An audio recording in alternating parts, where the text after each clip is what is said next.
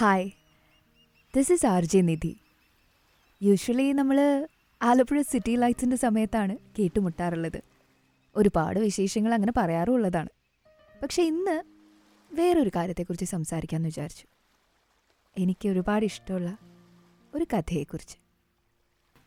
Covid lockdown കാലത്തെ മനസ്സ് മടുപ്പിക്കുന്ന വൈകുന്നേരങ്ങളിലൊന്നിലാണ് ലോല എന്റെ കൈകളിലെത്തുന്നത്. പൊതുവേ വായനയൊക്കെ ഇഷ്ടമാണെങ്കിലും സ്കൂൾ ടൈമിൽ എവിടെയോ വെച്ച് ഈ നെടുനീളൻ കൃതികളൊക്കെ വായിക്കാനുള്ള ക്ഷമ എനിക്ക് കൈമോശം വന്നു പോയിരുന്നു. പത്മരാജന്റെ പച്ചയായ തീവ്രമായ ആരെയും മോഹിപ്പിക്കുന്ന പ്രണയ ജോഡികളെക്കുറിച്ച് കുറച്ച് കാലങ്ങളെ ആയിരുന്നുള്ളൂ ഞാൻ അറിഞ്ഞു തുടങ്ങിയിട്ട്. ഞാൻ പ്രണയിക്കുന്ന ആളുടെ ഇഷ്ടങ്ങളിൽ ഒന്നായിരുന്നു അതും. അതുകൊണ്ട് അദ്ദേഹത്തിന്റെ ഭാവനകളിൽ ഞാൻ ഭാമയും സോഫിയയും ക്ലാരയും ഒക്കെ ആവുന്നത് ഞാൻ ആവേശത്തോടെ ആസ്വദിച്ചിരുന്നു. പക്ഷേ അവരിൽ നിന്നൊക്കെ വ്യത്യസ്തമായി ലോലയെക്കുറിച്ച് പറയുമ്പോൾ അദ്ദേഹത്തിന്റെ കണ്ണുകളിൽ കണ്ട ഒരു വേദനയുടെ നിഴലാണ് ലോലയെ അറിയാൻ എനിക്ക് ആക്ച്വലി പ്രചോദനമായത്. ദുഃഖിക്കാൻ തയ്യാറായി വായിച്ചതുകൊണ്ടാണോ എന്നറിയില്ല. ലോലയുടെ വരികൾ അവസാനിക്കുന്നിടത്ത് എന്റെ കണ്ണുകൾ നിറഞ്ഞിരുന്നു. അവളുടെ പ്രണയത്തിന് പാത്രമായ ആ താമരയുടെ രാജാവിനെ. ചുംബിച്ച ചുണ്ടുകൾക്ക് വാക്കുകൾ കൊണ്ട് അന്ത്യചുംബനം നൽകി യാത്രയായ അവളുടെ ആ കാമുകനെ ഞാൻ എന്റെ മനസ്സിൽ ഒരുപാട് പ്രാഗി ലോല മിൽഫോർഡിനെ എനിക്ക് നേരിട്ടറിയില്ല. എങ്കിലും അവൾക്ക് വന്നിരുന്ന് കരയാനും പെയ്തു പെറുക്കാനുമുള്ള ഒരു സേഫ് സ്പേസായി എന്റെ മനസ്സിലൊരു മുറി ഞാൻ ഒഴിച്ചിട്ടു. ഇത് അവളുടെ കഥയാണ്. പത്മരാജന്റെ ലോല.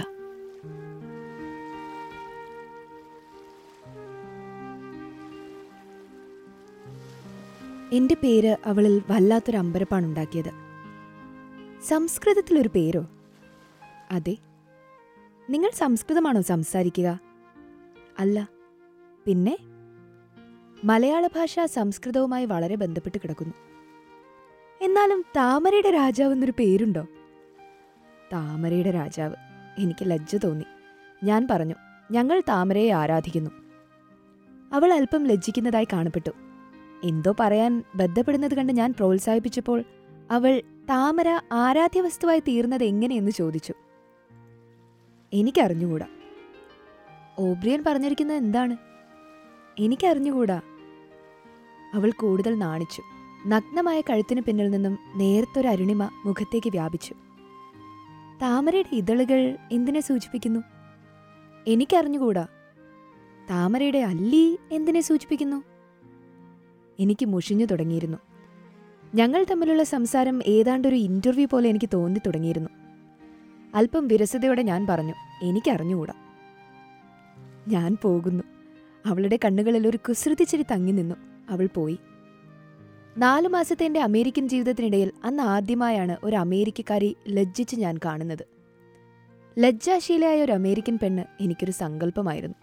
അതുകൊണ്ടുകൂടി ആവാം ഞാൻ ലോലയിൽ ആകൃഷ്ടനായത് എന്ന് ഇന്ന് എനിക്ക് തോന്നുന്നു. ഡയറിയുടെ താൾ. ലിറ്ററേച്ചർ പഠിക്കുന്ന ലോല മിൽഫോർഡുമായി എനിക്ക് പ്രേമമായി എന്നാണ് തോന്നുന്നത്. അതങ്ങനെ ആവട്ടെ. ലോലയെപ്പോലൊരു പെണ്ണിന് ഇത്ര സുന്ദരിയായ ഓമനത്വമുള്ള ബുദ്ധിയുള്ള സംസാരിക്കാൻ അറിയാവുന്ന എന്തിനാണിന്ന് ഹോട്ടലിൽ വെച്ച് മേശവിരിപ്പിന് ചുവട്ടിൽ എന്റെ കാലിൽ നീ കാൽ മുട്ടിച്ചത്? പിന്നെ എന്തിനാണ്? ഏതായാലും ഈയിടെയായി ഒന്നും വായിക്കുന്നില്ല. ഈ പെണ്ണ് എന്നെ കിറുക്കനാക്കി. ഇപ്പോൾ തന്നെ എനിക്ക് അവളെ ഒന്ന് കണ്ടാൽ കൊള്ളാമെന്നുണ്ട്. ഇപ്പോൾ ഈ രാത്രിയിൽ ഈ രാത്രിയിൽ തന്നെ ഓഡ്രി ഹെബ്ബേണിനെ പോലെ തലമുടി ചെറുതായി മുറിച്ച് നെറ്റിയിൽ പരത്തിയിട്ടിരുന്നു. ഞാൻ ചോദിച്ചു ഓഡ്രി ഹെബ്ബേൺ ആണോ പ്രിയപ്പെട്ട താരം? അല്ല ഷേർലി മാക്ലിൻ ഷേർലിയുടെ കണ്ണുകൾ ഞാൻ ഓർത്തു. നിഷ്കളങ്കതയാണ് അവയുടെ ജീവൻ ഞാൻ പറഞ്ഞു. ലോലയുടെ കണ്ണുകൾ ഷേർലിയുടേത് തന്നെ. പ്രശംസയാണ്. അല്ല അതെ. അല്ലല്ല ഞാൻ കണ്ടുമുട്ടിയിട്ടുള്ളതിൽ ഏറ്റവും സുന്ദരി. ഏറ്റവും നിഷ്കളങ്ക. ഞാൻ പറഞ്ഞുപോയി. അത് നീയാണ്. അവൾ പെട്ടെന്ന് തല താഴ്ത്തി. പിന്നീട് പൊടുന്നനവെ എന്റെ കയ്യിൽ കടന്നു പിടിച്ചു. അവളുടെ കണ്ണുകൾ സജലങ്ങളായിരിക്കുന്നത് ഞാൻ ശ്രദ്ധിച്ചു. ഞാൻ അവൾ എന്തോ പറയാൻ ബന്ധപ്പെട്ടു പറയൂ ഞാൻ ചോദിച്ചു. എന്താണ്? അവൾ ഒന്നും മിണ്ടാതെ എന്റെ കൈ പിടിച്ചമർത്തി. ലേക്ക് ഓഫ് ദ ക്ലൗഡ്സ് ഞങ്ങളുടെ മുൻപിൽ ഇരുട്ടിൽ പുതഞ്ഞു കിടന്നു. ജലപ്പരപ്പിന് മുകളിൽ മഞ്ഞു വീണു തുടങ്ങിയിരുന്നു. ഒരു മോട്ടോർ ബോട്ട് ദൂരത്തുകൂടി പോകുന്നത് അവ്യക്തമായി കാണാം. ലോല പെറുപെറുത്തു.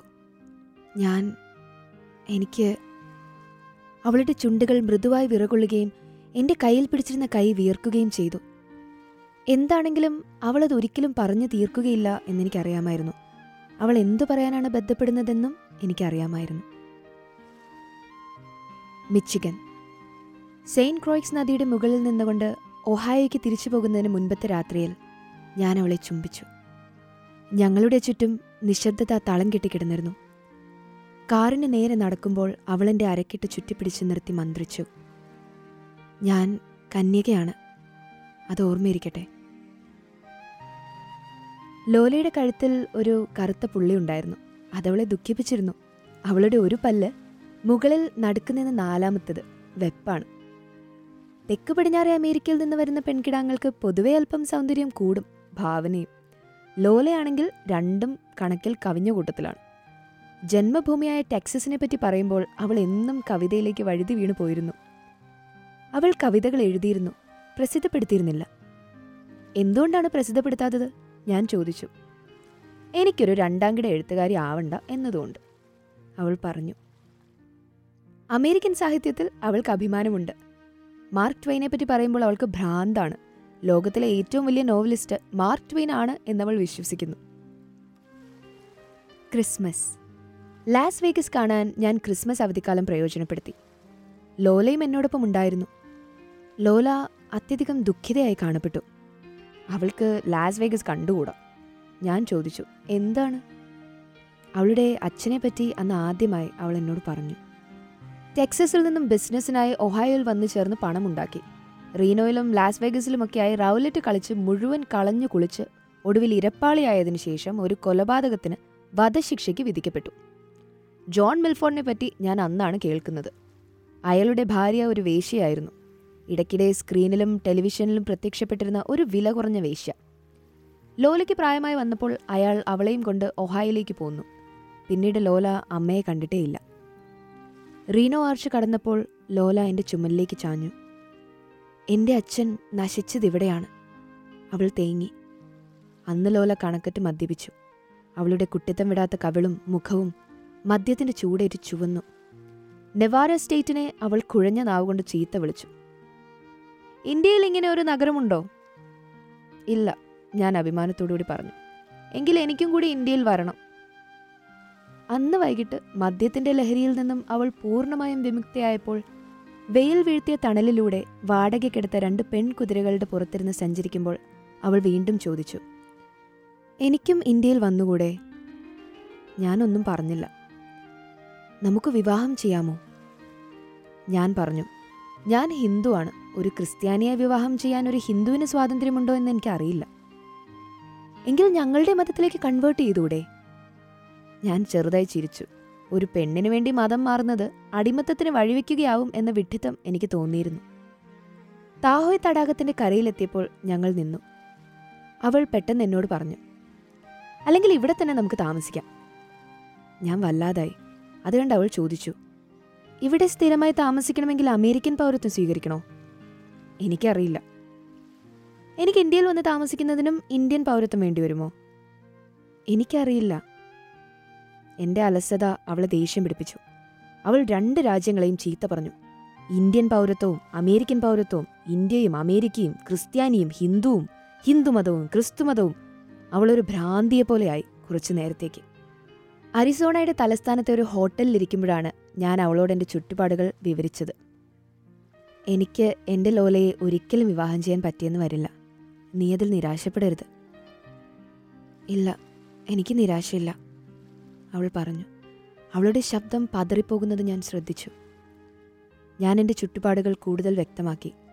എന്നെ ആശ്രയിച്ചു കഴിയുന്ന കുടുംബം എന്റെ നാടിന്റെ ദാരിദ്ര്യം എന്റെ വീടിന്റെ ദാരിദ്ര്യം. ഈ സ്കോളർഷിപ്പ് ഇല്ലായിരുന്നെങ്കിൽ എനിക്കിവിടെയെങ്ങും വരാൻ കൂടി പറ്റില്ലായിരുന്നു. പിന്നെ അമേരിക്കയിൽ ജനിച്ചു വളർന്ന നിനക്ക് ഒരിക്കലും അവിടെ സുഖമായിരിക്കാൻ പറ്റുകയില്ല. ഇവിടുത്തെ പോലെയുള്ള വലിയ ഹോട്ടലുകളില്ല ബീച്ചില്ല. ദാരിദ്ര്യം മാത്രമാണുള്ളത്. ദാരിദ്ര്യം മാത്രം.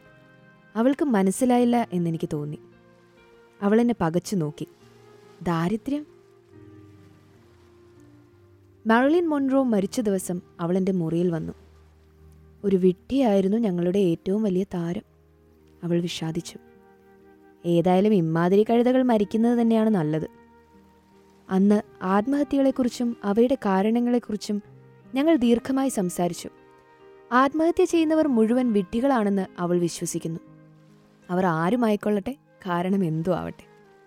ഇടയ്ക്ക് ഞാൻ പറഞ്ഞു കണക്കറ്റ് ദുഃഖിക്കുമ്പോൾ നാം എല്ലാവരും ഒരു വേള.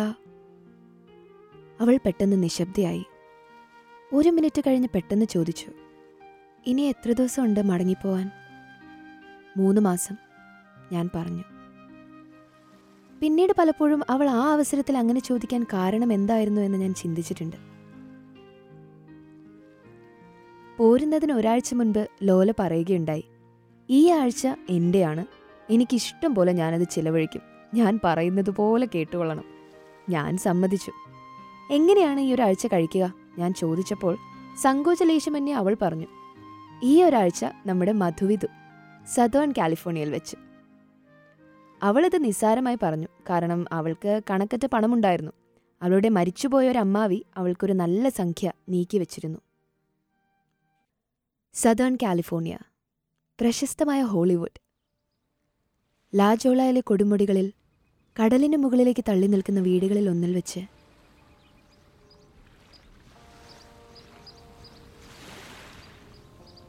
അവൾ സത്യമായിരുന്നു പറഞ്ഞത്. ലോല മിൽഫോർഡ് അന്നുവരെ ഒരു കന്യകയായിരുന്നു. അമ്മ നേരത്തെ എഴുതിയിരുന്നു നീ വന്നാലുടനെ വിവാഹം വേണമെന്നാണ് അവർക്കൊക്കെ. എന്നോടൊപ്പം കളിച്ചു വളർന്ന എന്റെ ഭാവി വധു എഴുതി. ഒന്ന് കാണാൻ കൂതി. Through that white night we two sat on your window sill ആ വെളുത്ത രാത്രിയിൽ നിന്റെ ജാലകപ്പടിയിൽ ശിവാഗോയുടെ പദ്യങ്ങൾ. നിങ്ങളുടെ ഒരു കുട്ടി എന്റെ വയറ്റിലുണ്ടെന്ന് കരുതി നോക്കൂ. എങ്കിൽ ഞാൻ അവനെ പ്രസവിക്കും അല്ലേ? ഓവ് എന്നിട്ട്? ഞാൻ അവനെ വളർത്തും? വളർത്തും നിങ്ങളെപ്പോലെ അവൻ വളർന്നു വരും. നിങ്ങൾ ഇപ്പോഴുള്ളതുപോലെ ആവുമ്പോൾ അപ്പോഴേക്കും എനിക്ക് വളരെ പ്രായമായേക്കും. അന്ന് ഞാൻ അവനെ കൊല്ലും. എനിക്ക് ലേശം വിഷാദം തോന്നി. എങ്കിലും ഞാൻ ചിരിച്ചുകൊണ്ട് ചോദിച്ചു എങ്കിൽ എന്നെ ഇപ്പോൾ തന്നെ അങ്ങ് കൊല്ലരുതോ? എനിക്കതിന് കഴിവില്ലെന്നാണ് തോന്നുന്നത്. അവൾ പറഞ്ഞു പിന്നീട് മണ്ണിൽ മുഖം ചേർത്ത് തേങ്ങി. ഒന്നും വേണ്ടായിരുന്നു. ഇതൊന്നും വേണ്ടായിരുന്നു. കോടിക്കണക്കിന് അസേലിയ പുഷ്പങ്ങൾ വിരിഞ്ഞു നിൽക്കുന്ന താഴ്വരയിൽ നിന്നും ഒരു കാറ്റടിച്ചുയർന്നു അതിൽപ്പെട്ട് അവളുടെ തലമുടി അലസമായി പറന്നുകൊണ്ടിരുന്നു. ഞാൻ മെല്ലെ അവളുടെ ചുമലിൽ കൈവച്ചു. അവൾ പിടഞ്ഞെഴുന്നേറ്റിരുന്ന് കണ്ണു തിരുമ്മി. ഒരു നിമിഷം എന്നെ തന്നെ സൂക്ഷിച്ചു നോക്കിയിട്ട് ഒരു പുതിയ ആവേശത്തോടെ എന്റെ വിരലുകളിൽ ചുംബിച്ചുകൊണ്ട് അവൾ പറഞ്ഞു ക്ഷമിക്കൂ. സദേൺ കാലിഫോർണിയ മണൽക്കാടുകളുടെ നാടാണ്. എപ്പോഴും ഒരു ചൂടുള്ള കാറ്റ് അന്തരീക്ഷത്തിൽ തങ്ങി നിൽക്കുന്നു. ഭീമാകൃതിയിൽ മുപ്പതടിയോളം ഉയരത്തിൽ ജോഷുവ വൃക്ഷങ്ങൾ ഊക്കൻ കുലകൾ വഹിച്ചുകൊണ്ട് നിന്നിരുന്നു. കാറ്റ് വീശുമ്പോൾ കൊമ്പുകൾ ഉലഞ്ഞാടി ഒറ്റയായും കുലയായും പൂക്കൾ അടർന്നു വീണു. ലോലയെ ഒരു കുല പൂവിന്റെ പശ്ചാത്തലത്തിൽ ഞാൻ എന്റെ ക്യാമറയിലാക്കി. അവൾ മനോഹരമായി ചിരിച്ചു നിന്നു. ഫോട്ടോ എടുത്തു കഴിഞ്ഞപ്പോൾ ആരോടെന്നില്ലാതെ അവൾ പിറുപിറുത്തു. ഞാനും ആ വിഡ്ഢിത്തം കാട്ടുമെന്നാണ് എനിക്ക് തോന്നുന്നത്. എന്താണ്? ഞാൻ ചോദിച്ചു. മാരലിൻ കാട്ടിയ ആ വിഡ്ഢിത്തം. സാന്റാ ബാർബറ മിഷനിലെ മണികൾ ദുഃഖഭാവത്തിൽ അലച്ചു. സന്ധ്യ താണു പറന്നു. അതിപുരാതനമായ പള്ളിയുടെ വാതിൽ നിശബ്ദമായി അടഞ്ഞു. അകലെ എവിടെയോ നിന്ന് മറ്റേതോ പള്ളിയിൽ മണിയിടിക്കുന്ന ശബ്ദം മഞ്ഞിലൂടെ അരിച്ചെത്തി. ഇരുട്ടിൽ എന്റെ മടിയിൽ തല ചായ്ച്ചു കിടന്ന ലോല ചോദിച്ചു എന്റെ വഴി ഇതല്ലേ? ഞാൻ പറഞ്ഞു മഠയത്തരം പറയാതിരിക്കൂ. എന്നെ സന്തോഷമായി യാത്ര അയക്കണം അവളൊന്നും പറഞ്ഞില്ല. എനിക്ക് ദുഃഖം തോന്നി. നീ ഒരിക്കലും അത് ചെയ്യരുത് ഞാൻ പറഞ്ഞു. അതൊരുതരം ക്രൂരതയാണ്. ഞാൻ അവളുടെ കവിളിലെ നനവ് തുടച്ചു കളഞ്ഞു. അവസാന ദിവസം. ലോല അത്യധികം ഉന്മേഷവതിയായി നടിച്ചു. പക്ഷേ അതൊരു മുഖാവരണം മാത്രമാണെന്ന് എനിക്കറിയാമായിരുന്നു. രാത്രി വളരെ ഇരുട്ടുന്നതുവരെ ഞങ്ങൾ തെരുവീഥികളിൽ അലഞ്ഞു നടന്നു. ഇടയ്ക്കിടെ തെരുവിളക്കുകളുടെ പ്രകാശം വന്നെത്താത്ത ഇരുട്ടിൽ അവൾ പെട്ടെന്ന് നിന്ന് എന്നെ ചുംബിച്ചു. ഞങ്ങൾ പരസ്പരം ഒന്നും സംസാരിച്ചിരുന്നില്ല. ഏത് നിമിഷവും ലോലയുടെ മുഖാവരണം തകരുമെന്നും അവൾ പൊട്ടിക്കരയുമെന്നും ഞാൻ ഭയപ്പെട്ടു. അതുണ്ടായത് ഒരു തെരുവിൽ വെച്ചാണ്. ബിക്കിനി മാത്രം ധരിച്ച ഒരു പെണ്ണിനെ മൂന്ന് ചെറുപ്പക്കാർ ചേർന്ന് ഇരുട്ടിലേക്ക് കൂട്ടിക്കൊണ്ടു പോകുന്നത് ഞങ്ങൾ കണ്ടു. ആ പെണ്ണ് വല്ലാതെ മദ്യപിച്ചിരുന്നു. അവ്യക്തമായ സ്വരത്തിൽ അവൾ ആരേക്കെയോ പുലഭ്യം പറഞ്ഞുകൊണ്ടിരുന്നു. ഇരുട്ടിൽ അവർ അപ്രത്യക്ഷരായി. അല്പം കഴിഞ്ഞ് മുരട്ട് ശബ്ദത്തിൽ ആരോ പാടി.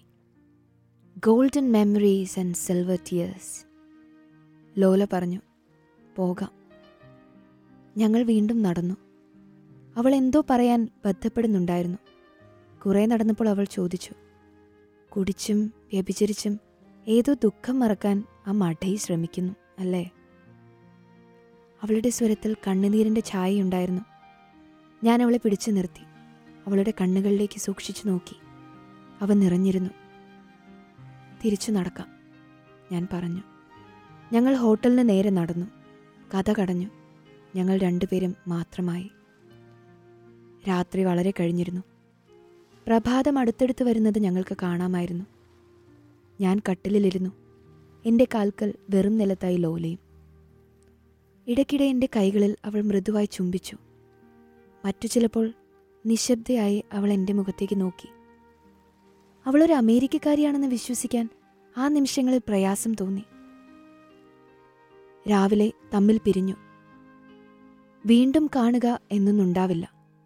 നീ മരിച്ചതായി ഞാനും ഞാൻ മരിച്ചതായി നീയും കണക്കാക്കുക. ചുംബിച്ച ചുണ്ടുകൾക്ക് വിട തരിക